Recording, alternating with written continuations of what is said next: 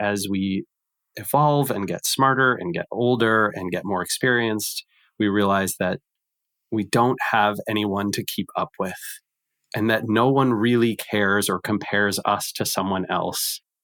I hear this, in fact, the most, I hear this from folks who are in the 60s plus, that the status game that they thought they were playing in their 20s and 30s turned out to be less important than they thought in their 40s and 50s and faded entirely by their 60s and 70s. I hear that over and over. This is your time. How can we earn twice as much in half the time with joy and ease while serving the highest good? That is our guiding question here at the Free Time Cafe, your home for heart based business. I'm your host, Jenny Blake. Join me for conversations with authors, friends, and fellow business owners as we explore ways to free your mind, time, and team to do your best work. Now, on to today's show. Welcome back, free timers. Jenny Blake here with someone I am so delighted to welcome to the Free Time Pod, Rand Fishkin. Rand is the co founder and CEO of SparkToro, makers of fine audience research software. He has dedicated his professional life to helping people do better marketing through his writing, videos, speaking, and his amazing book, Lost and Founder, a painfully honest field guide to the startup world. When Rand's not working, he's usually cooking a fancy meal for the love of his life, author Geraldine DeRuiter. If you bribe him with great pasta or fancy cocktails, he'll pull back the curtain on big tech's dark secrets. Rand, welcome to the show. Thanks for having me, Jenny. Great to be here. I've been aware of you for so long. I feel like you were early to the internet, at least the internet as we know it. And I just remember following your writing, following your career, probably heard you speak from afar at South by Southwest. And then I read Lost and Founder, and I was so moved by how honest you were, as you say in the subtitle, painfully honest about your journey going through the venture capital world and then I heard you on a podcast, Office Hours with Spencer Rascoff, talking about chill work. And that's when I thought, okay, enough is enough. I got to reach out to Rand and invite him to free time and just hear your thoughts. So, first, thank you so much again for being here. I appreciate it so much. No, it's my pleasure. I'm thrilled to hear that Spencer's connection is what brought us together. Yeah. So, I want to get to talking about chill work. But before we do that, there is a chapter title in your book that I love. And I'm wondering, you don't even have to tell the story if you remember that far back, but if it continues to be true to this day. The chapter is called When You're in Debt to the Truth, the Interest Rate Sucks. What did you mean by that? Or how does that show up for you today, if at all? At the time that it was super relevant, it was related to the fact that my mom and I, who had started the company, my first startup, which was called Moz, made SEO software even before that, it did SEO consulting, and before that, web design consulting. We had racked up an enormous amount of debt while the debt was a huge problem and was lurking over us. And eventually, we were unable to make the minimum payments on that debt, which meant it skyrocketed and the interest rate balloons up.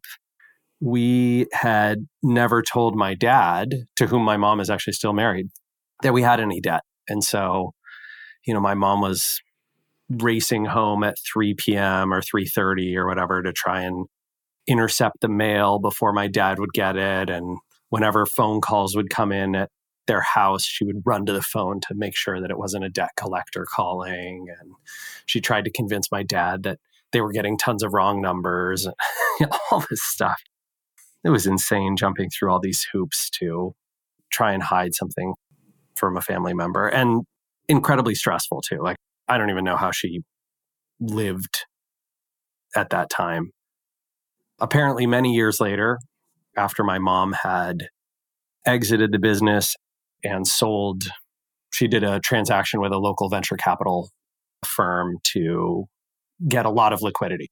She made a lot of money when she sold the shares. She sold them at a very good time in the company's history and in, in the history of, you know, VCs trying to acquire private stock. And I heard from my little brother, I don't really have a relationship with my dad, but I heard from my little brother that uh, apparently he found out at some point and there was like just a week of screaming. oh, man. So I'm glad I wasn't around for that. I can so relate to just that when you're the one in the business driver's seat and there's a cash flow crunch, like one of the key features of being entrepreneurial in spirit, no matter the size of the business, is some level of hope that you can figure it out, you can fix it. And then that's also kind of one of the downsides, right? It's like, oh, well, you always think that the solution is just around the corner. So I'm not saying it's a good thing to hide things from our spouses and whatnot, but I can so relate to that thing of, shoot, we're in a cash flow crunch. We've solved every other problem. We'll solve our way out of this one. I just need to buy myself a little time. And I feel like just cash flow alone is probably one of the biggest challenges of running a business. I don't know if you're experiencing that now with SparkToro, but that seems like part of it. We've been, knock on wood, extraordinarily lucky to not experience that. You know, I say extraordinarily lucky, and also a combination of unwilling to take those kinds of risks, very frankly. When I left Moz, which was not under great circumstances, unfortunately, I don't know how many of your listeners are interested in the ins and outs of venture capital. Hopefully, very few, because it's not a great asset class, especially for entrepreneurs who care about freedom over growth at all costs with low odds of making it. But the reality was when I left Moz, I did not have the funds to start SparkToro myself. And so I had to go raise money.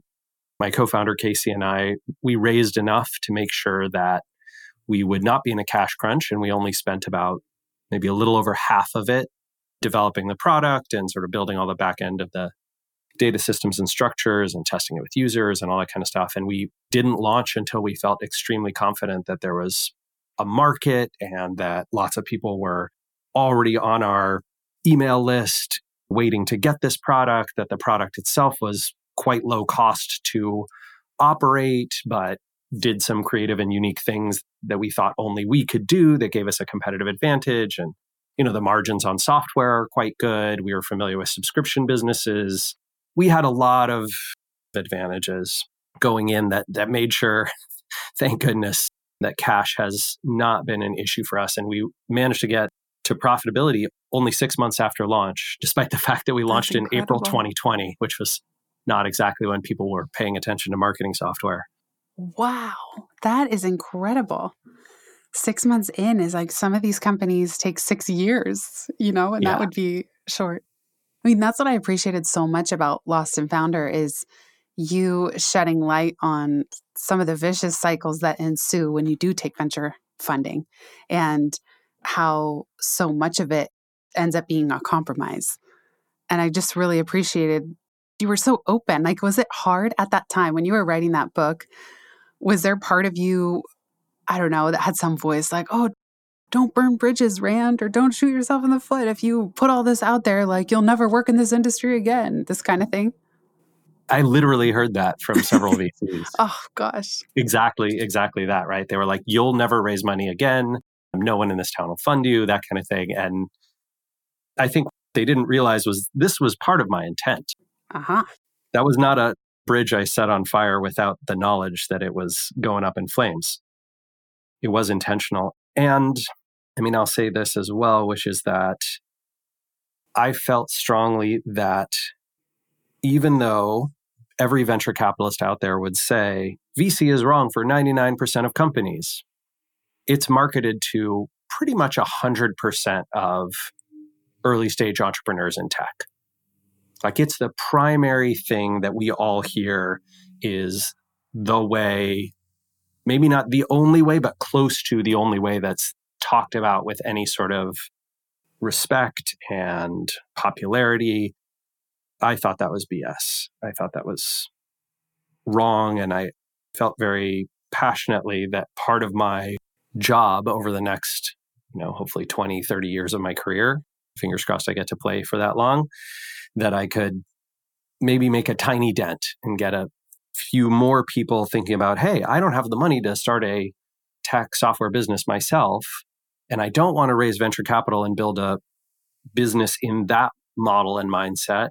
Is there anything in between? And that maybe by creating some examples of models in between and getting those funded and turning those into successful businesses that people would point to them and say, hey, it can be done. Maybe I could do this. And, you know, when we took SparkToros funding, we actually open sourced our documents, our legal documents, our operating agreement, all that kind of stuff, our investor docs, so that other people could use them. And a few startups have used our docs to raise money on their own. Tiny Seed, which is an investment fund out of Minneapolis, also uses SparkToro structure to raise money and invest in companies. My wife and I are small investors in that fund. And it's going to be a long journey, Jenny, but I hope we get there. Well, that's awesome that you're open sourcing everything like that. And I believe you said part of it is that there's profit sharing of some kind, that it's an LLC with distribution where people have yeah. a little skin in the game too. Yeah, that's exactly right. That's so the short version is 36 angel investors, like individuals, not funds, put between 25,000 and $100,000 each into SparkToro. We raised 1.3 million in total. And in fact, in a few days, we are about to pay back our investors. So everybody's getting okay. their initial check back, right? So let's say you put $50,000 in just about five years ago. You'll get your $50,000 back this month. And then next year, two years from now, hopefully you'll get another check for a few thousand more dollars. And hopefully that continues for many, many years to come with the hope that people get two, three, four, five times their money back over the course of 10 or 15 years. And then if the business ever sells, which maybe someday it'll be acquired, you also get the proceeds from that sale. I love it. One of the things you said to Spencer that made me laugh is that you hate the term lifestyle business and you said venture is a lifestyle too. And I have never heard anybody put it that way because I feel like everybody derides the term lifestyle business. It's used in a sort of dismissive, offhand, judgmental way. Like, oh, well, they're just running a lifestyle business. Mm-hmm. Pat, pat on the top of the head. Can you just expand on this a little bit? Because it's so good that what you're saying here is like venture is a lifestyle too. And for so many people that go that route, not a great one. I mean, there's two things that infuriate me about it. One is it's used as a pejorative to demean people who prioritize things that are not making billionaires lots more money. if making billionaires, millionaires too, I mean, you know, most venture capitalists are people with seven to nine figures of assets, right? So a few of them are sort of what we would call small scale millionaires. They only have a few million dollars personally in the bank. There's almost none who don't have at least a few million dollars in the bank. And then there are quite a few who are in the tens and a healthy number who are in the hundreds. And plenty of billionaires too, right? All the Sequoia guys and whatever. It's almost all dudes. I think fewer than 3% of all partners at venture capital firms in the United States are women. It's almost all white and Asian men. So there are almost no black or indigenous or other groups represented. The age ranges are not wide. like it's it's a pretty specific group. They're almost all coastal, right? They live on the coasts. So it's this tiny little group and they use this pejorative of lifestyle business to yes, pat you on the head and say, "Oh, that's adorable. Look at you with your cute little business that's not serious and not real and won't make me any money. And therefore, uh, they need to demean it in order to stop people who might try and build venture businesses from going after venture and choosing to do these smaller scale, healthier, more sustainable, less extractive types of businesses instead. They need all of us in that ecosystem because the venture asset class fails 95% of the time. That's what always perplexes me is I cannot imagine why we should build, I mean, right, other than pure cold hard profit, you know, like that ends up in rockets being sent to outer space. Other than that, I don't understand why more business shouldn't be, quote, lifestyle business. That's why I was so compelled by the idea of chill work because what is the point of creating a business where you're just going to burn everybody out and churn and burn as some cultures are or even where the founder themselves is miserable and burnt out and unhealthy and then they get sick like it's just that entire way of doing business does not make sense to me. And I just feel like there's so much ego involved. And I guess some people genuinely feel connected. I'll try not to judge the entire space, but some people genuinely feel connected to an enormous mission and they feel the need to like make it as big as possible. But even still, I don't see why anybody's life should suffer in the process, life and health.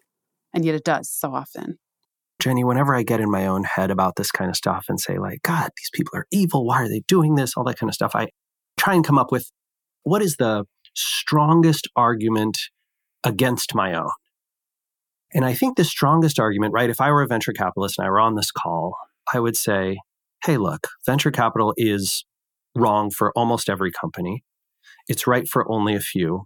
And you're right, Rand, that it's marketed to probably too many entrepreneurs. But if you're building a clean tech business, an energy business, a hardware business, a business in the pharmaceutical or medical world, the startup costs for these businesses are in the tens to hundreds of millions of dollars.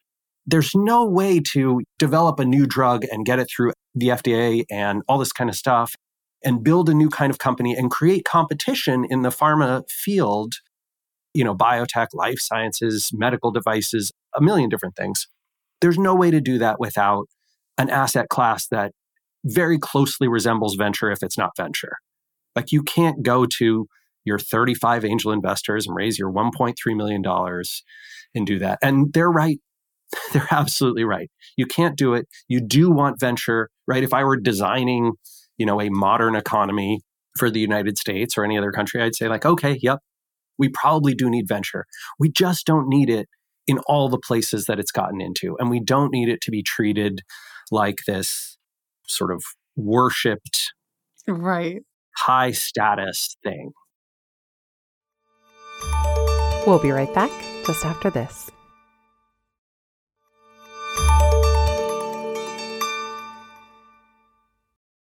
Okay, what do you think then the Steelman would be about chill work? Like, what would be the voice of them saying why chill work is a bad idea and it's not going to work? And then I want to hear your response of why this is how you're orienting your new business. This one, I struggle a little bit more with the Steelman. You know, I hear many people across all sort of sectors of the US economy saying hard work is its own reward. And hard work is the only thing that is deserving of reward. That human beings don't sort of deserve whatever it is love and care and a social security system, healthcare, and to be treated well. They earn that. They'll say, many of these people will say, I earned my place in society, the economy, my hometown, my status, whatever, through the hard work that I did. And nobody else should be given free handouts or treated with respect if they have not also worked hard. I think that's a value system belief, right? It's a little bit like religion. It's very hard to argue against, right? You can say, hey, you believe that. I believe the opposite of that. I believe that every human being is deserving of not just basic human rights as we understand them, but of healthcare and of the ability to support themselves and their families and the ability to have a good life and the same amount of respect no matter the amount of money that they earn or the amount of work that they do or don't do. And that's just a belief system, right? Those are two different beliefs. They're on opposite ends of a spectrum. I think, you know, in the United States, we'd put one on the left of our political system and one on the right. But in many other countries, it's not even a left right for them, right? Like in Italy, for example, the left and the right sort of believe what the left believes in, in the US around economic care. That one is hard to steelman. I think what is the best argument for what I've called chill work, and you've referred to here, and I'll give a brief definition, right? So, chill work for us means essentially that we work a relatively small number of hours. We try to aim for French working hours, which is about 32 hours a week, 33 hours a week. Sometimes it's 25, sometimes it's 15, sometimes it's 40, sometimes it's 50. Like we have hard weeks too, right? Where we need to put in lots of time in order to get things done. But generally, we aim for those much lower than American standards. It's certainly way lower than tech startup standards.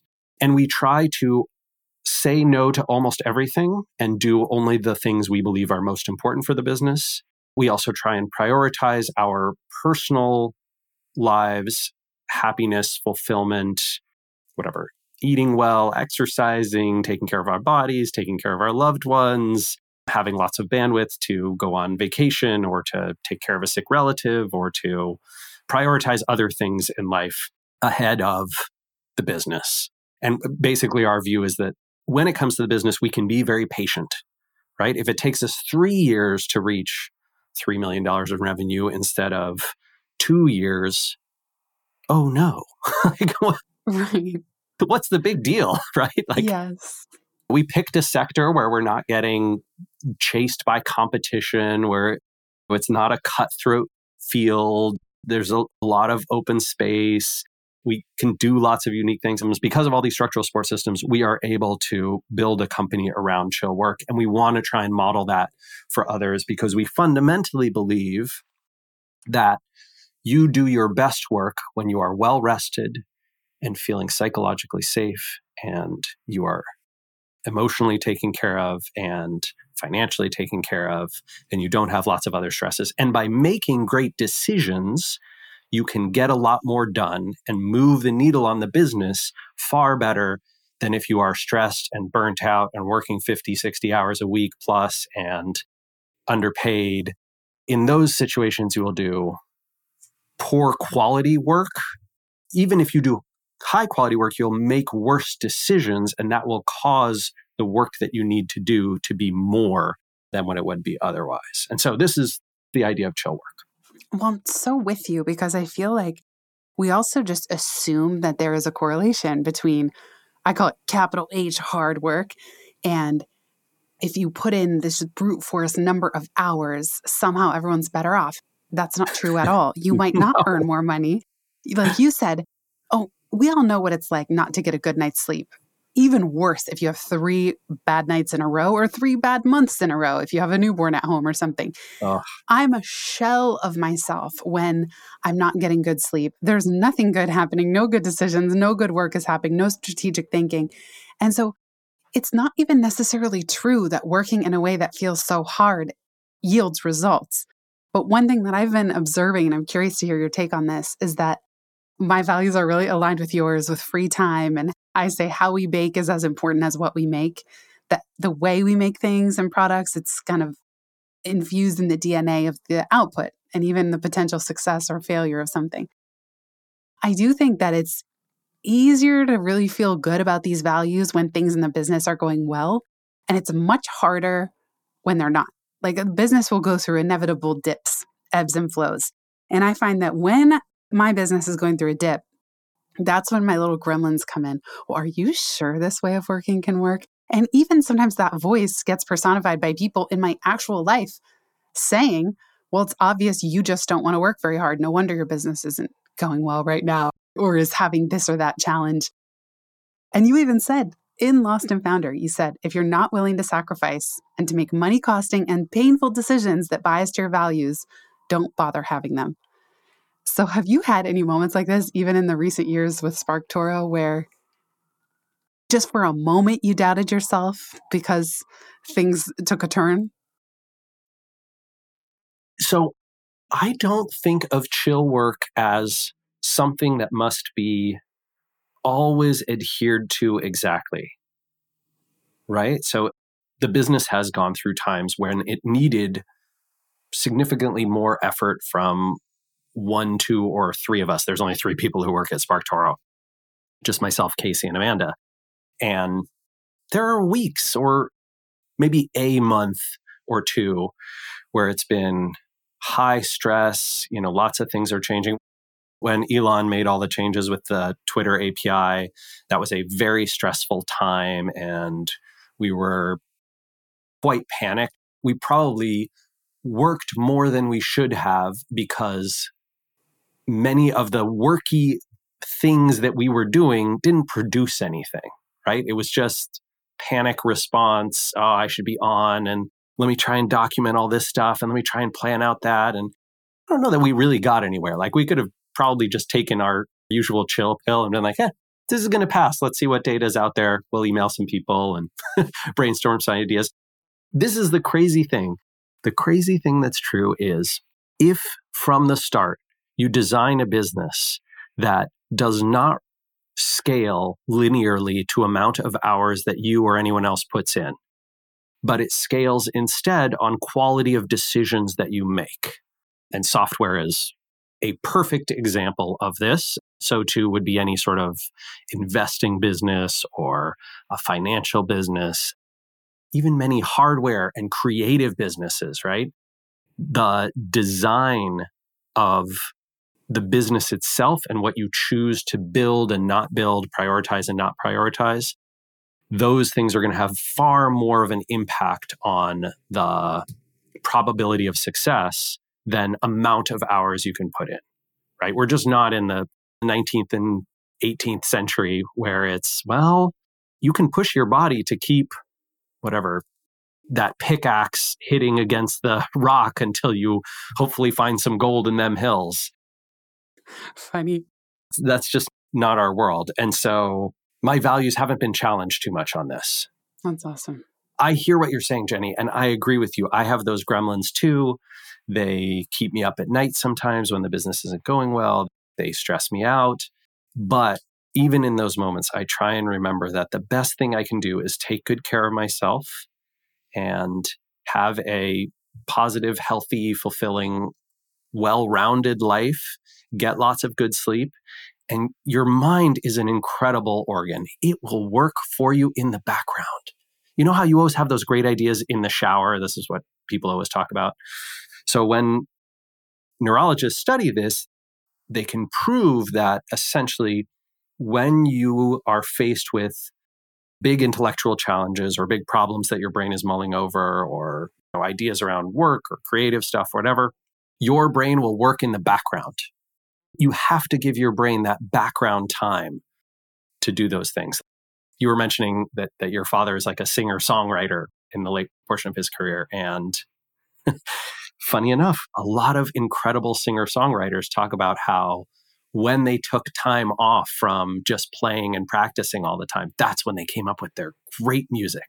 Yes, that's true. He would get downloads from the muses every time he would go for a long walk. And he would yes. have index cards in his shirt pocket to stop and write them down. And he always says now, because he's practicing to play the guitar to these music, to these lyrics, he says skills are in the drills. And so my dad has this checklist notepad he made for himself with his set list. And he practices every day, every day, every day. But every now and then something happens. Maybe he goes on a short trip or he gets sick and he can't practice. And on the one hand, it's concerning. Oh no, I didn't do my drills today. But then sure enough, it might be a week later, there's a new breakthrough.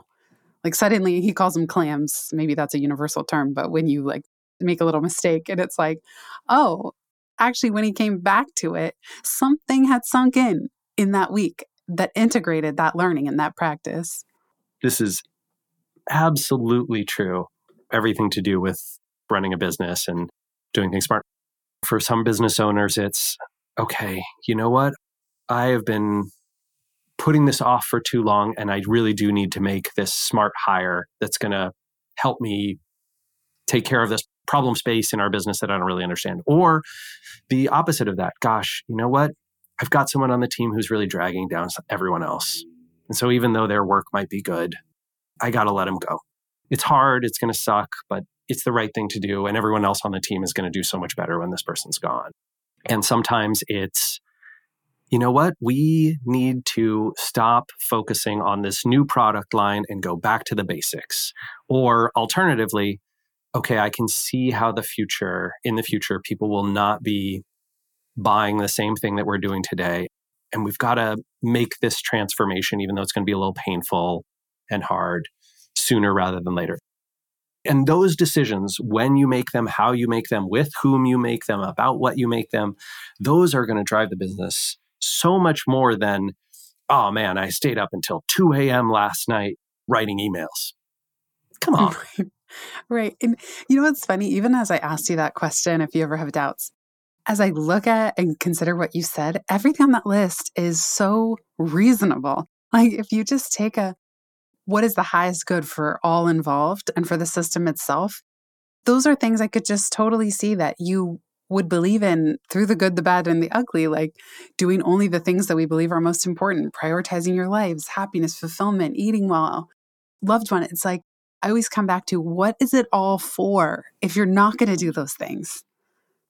You never meet and you never hear stories of people who, at the end of their life, are like, oh, yeah, I made a few million dollars, but I really should have made more. it's, right. just not, right. that's not what anybody cares about, really, right?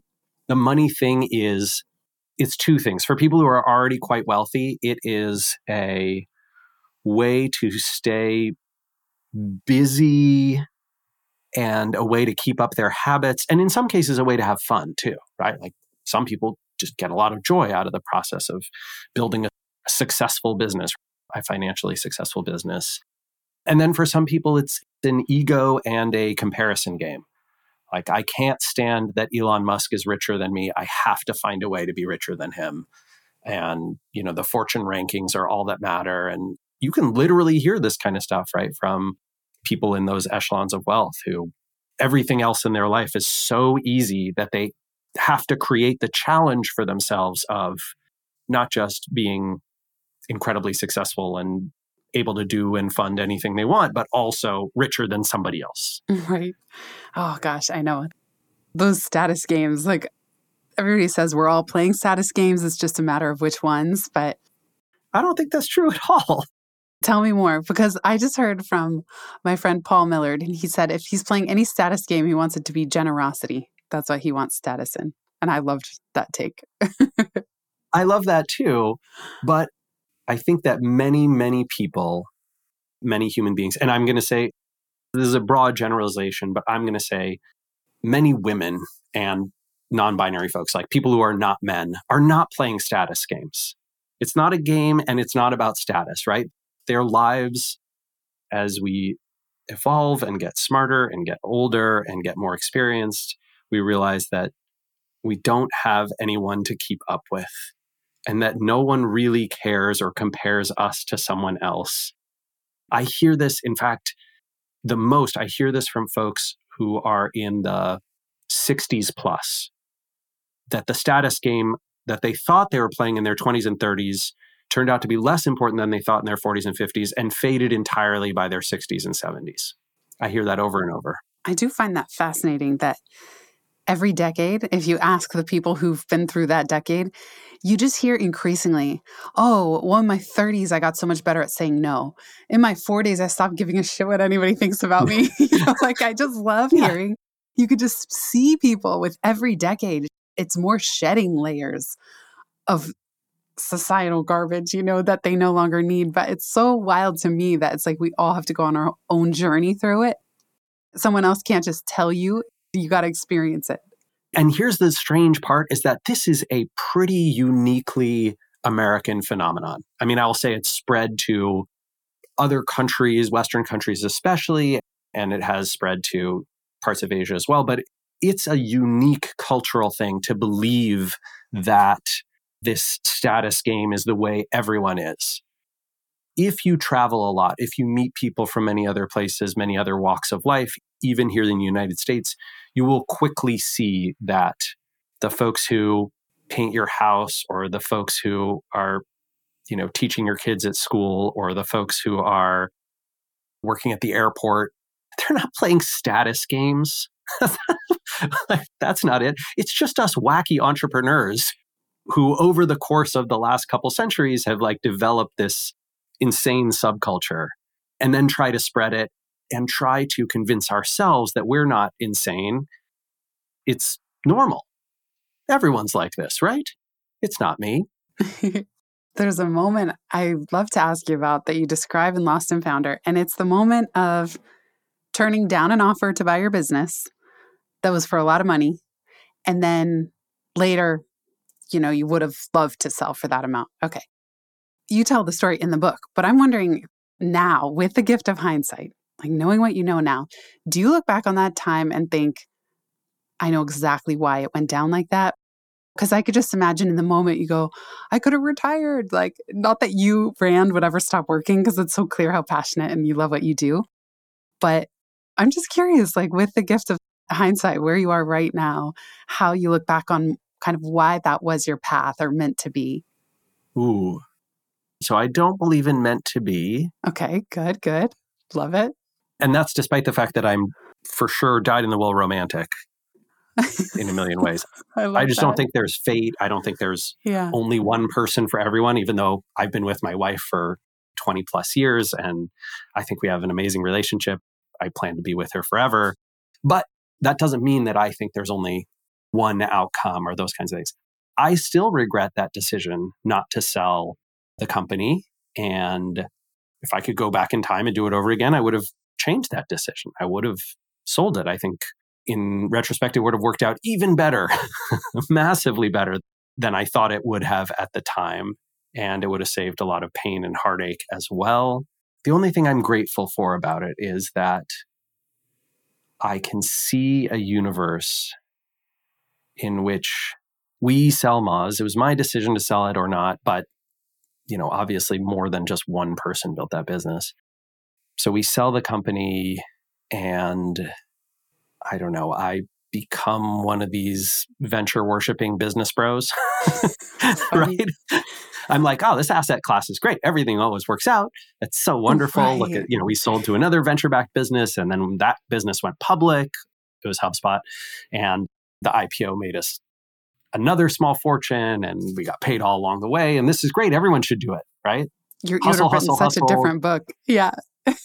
exactly. Exactly. So the best thing to come out of that poor decision, poor personal and professional financial decision is the humility and insights and alternative view that kind of in Lost and Founder and that sits in my brain now, right? Because 95 out of 100 venture invested businesses do not return their minimum capital requirements and are basically failures. Not every single one of them goes entirely bankrupt and formally declares bankruptcy, but any venture investment that doesn't return sort of 3x minimum to its investors is nobody's having a good time. It's not going great. Being able to see that firsthand and describe that experience and talk about it openly, which so few people who've been through it are willing to do because they want to get back on the venture train and they want to be able to raise again. They want to preserve their relationships. And also, I think a lot of people want to preserve their impression of themselves mm-hmm. as not mm-hmm. being the point of failure mm-hmm. right? But I know, I know that I was Moz's point of failure. I know that it was my poor decisions, not just around the sale, but other things much later in the business too. My decisions that caused it to be a mediocre outcome for its investors and a pretty crappy outcome for its employees. We'll be right back just after this.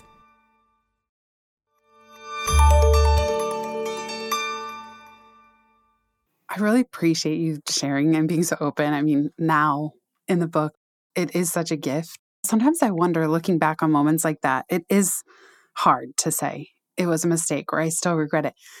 What I get curious about is wasn't there some kernel within you that was making the best decision at the time? And I don't know. It's like, did you go against your intuition or did your intuition actually speak up in that moment? And it's just that on paper, it looks and sounds like the wrong decision. Does that make any sense? It does. So let's see, if we're talking about two sort of monumental, actually three monumental decisions in Moz's history. One is choosing not to take the deal with HubSpot. Two is raising a second extremely large round of venture capital in 2012. We raised $18 million when the business was profitable and didn't need a dime. And three was stepping down as CEO and replacing myself with my COO. And I think that all three of those decisions, the first one, the one not to sell, was made not because the math didn't pencil out, it almost penciled out. It was a reasonable deal on paper. And if I believed, if we believed that HubSpot was going to have a successful onward journey, which obviously it turned into one of the most successful SaaS businesses on the planet, then it would have been an extraordinary deal. And I said no because of ego, because I thought that we were going to be, even on our own, as amazing as they were. And I was like, well, our revenue is only like two years behind them. If we just keep growing like we have been the last few years, you know, we're going to catch up to that. And so why would I take this multiplier on last year's revenue when this year's is already going to be twice that? All that kind of stuff, right?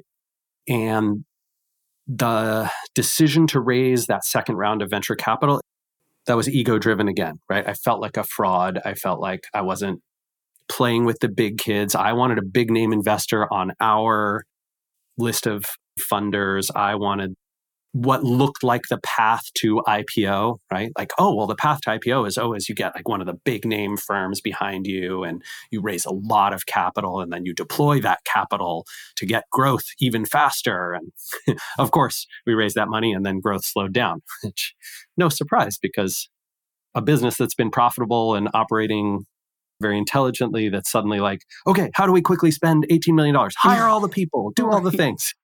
The third one was this decision to step down from the CEO role, which came from a place of feeling like I could no longer effectively run a company because I was depressed and anxious and just in pain all the time and couldn't sleep and thought that I had to work harder to, to you know to dig my way out of it mm-hmm. instead of make better decisions. A little different on that third one. Well, it's it's just amazing like I don't know, your self analysis around this and just at every stage and remembering where you were. And I always keep the Chinese parable, we'll see, in mind. I love that one because it's like, oh, I could have gotten a windfall of all this money and it could have gone a different way. But then it's like, we'll see. Just like the thing yeah. of hard work, there's actually nothing saying you, Rand, would have been any happier. Right. But it's a trick. It's a trick. We think it. It almost reminds me of what you hear guys like Jim Carrey saying, I wish everyone could get everything they wanted so they would realize it's not it. And you had a very painful path along that road. And it's like the Rand I saw join the call today. It's like you're glowing and you look happy. And I don't want to put words into your mouth, but we just have no clue what the other Rand, what that sliding doors path would have been just with more dollar signs in the bank, you know? And of course, you want to do good things with it, but there's no guarantee that anything turns out any better than now. That's absolutely true. You know, there's a million things that I'm just so grateful for. One of the biggest and best things for sure, Jenny, is that the day I left Moz, that was a terrible and dark day. There's actually a photo that my assistant took, Nikki, took of me with a box of all my stuff. And I'm walking down the stairs at the Moz offices and I'm younger than I am now. This is five years ago, but I look ruined, like just destroyed. That night, I went home and wrote a blog post that I put up on my new company's website because I started SparkToro six hours after I left Moz. And the blog post was called My Last Day at Moz, My First Day at Spark SparkToro and the next next morning and the mornings for the, like the next two weeks after that i woke up to just thousands beyond thousands so many messages. I don't think i ever actually got through them all. Wow. Of people saying like you changed my career. Wow. you changed my life. You helped me whatever in this terrible time in my life you know i learned digital marketing because of you i learned seo because of you your videos inspired me to do this. I was working this job and you're the reason I got promoted. I saw you at this conference and you introduced me to this person and they hired me and because of that job I I could afford our wedding. I put my kids through college. Like so many beautiful stories. So many that I don't think any reasonable human being could be like, "Oh, my last 18 years, that was how long I was at Moz, was a failure." Like obviously it was not a failure. Maybe maybe right. it didn't turn into the tens or hundreds of millions of dollars that I hoped it would for, you know, me personally, for our investors, for the team especially. But hey, I mean, you know, maybe there's something more important than money out there. Right. And now you're such a voice for that. I mean, that is the one thing of going through the ringer on something that if you're willing to share openly and honestly as you have been, I do think there's something so healing about being able to share it and say the truth and the truth of your experience, and then how many more people that helps as a result. And it's Yeah. not that we would wish for you to go through that or to have regrets about it. And yet it is so inspiring and reassuring to the rest of us. So I really thank you. Oh gosh, no. My pleasure. I mean now, you know, I hope I get to do that on a little bit of a different scale, right? With Yeah. with folks like those who are listening to your podcast, right? That the free timers think to themselves, right, after hearing this, they're like, yeah, you know what? I don't need to kill myself working hard. I can make better decisions by giving my brain time off to work on those decisions. I can sleep. I can prioritize these other happy things in my life. And I can not feel jealousy or regret about the, you know, few entrepreneurs who raise a bunch of money and become 100 millionaire pluses.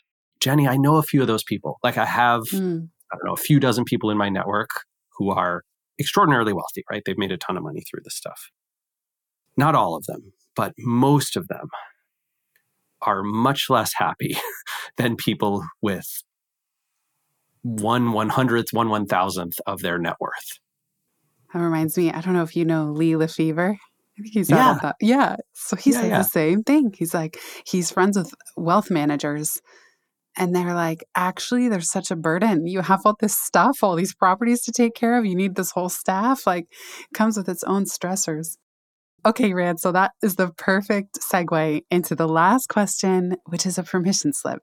If you could give fellow business owners permission to do something differently or drop something altogether, what would it be? I feel like we have been giving permission slips throughout this whole conversation. And so I want to do a hard turn and go super tactical with this. And that is, Jenny, to say, I want to give you permission to hire an outside expert, a consultant or an agency to do that thing that you have been thinking to yourself, gosh, I wish I was better at this. Or, gosh, my business could really benefit from someone who knows what they're doing in this space. And rather than hiring an employee or trying to learn it yourself, let me suggest that consultants and agencies, especially right now, because demand is down a little bit for that sector, not only are they doing quite high quality work, especially if you, you know, get a reference to a good one in whatever space you're in, but they see hundreds, if not thousands of businesses like yours and all the mistakes that they've made. And they've seen the transformation stories. They've seen the stories where it doesn't work out. And that perspective versus being just one person inside just one business or hiring someone to work inside just one business is ludicrously powerful. Just crazy powerful. SparkToro has used almost two dozen consultants and agencies in the first few years of its life as a tiny little three person company. And I would give those people, those consultants and agencies, everyone from the people who do our taxes to our accountant to the folks who have given us our legal advice and our financial structure advice. We've had a bunch of folks do marketing help for us and audience research and customer research, right? Where they get on calls with people who are customers of SparkToro and help us understand what people want and don't want and aren't happy with. All of these consultants and agencies have done such incredible work for us, business changing, trajectory changing stuff. So you have my formal permission to go out, reach out to your friends and your network, or to me if you want, rand at sparktoro.com if there's someone in marketing universe that could help, and get a reference to a great agency who could help you do this thing that you really need to do for your business and you don't have time for, you don't want to hire for, you don't want to learn. I love it. And I love your description as ludicrously helpful, Mhm. game changingly amazing. Rand, thank you so much. You generously shared your email. Of course, people should check out sparktoro.com. Is there anywhere else you want to send people to keep in touch and learn more? my suspicion is if you're listening to this, you probably are not super thrilled with what's going on at Twitter at the moment. Maybe you're not particularly excited with how things are going down with Reddit's leadership right now. Maybe you're looking for some other places to participate. I'm very active on LinkedIn, where I'm just Rand Fishkin, and also on Mastodon, which is part of the Fediverse. And I really like that model. The works kind of like email, but it's a social network like Twitter. And I'm at Randfish on Mastodon as well. Amazing.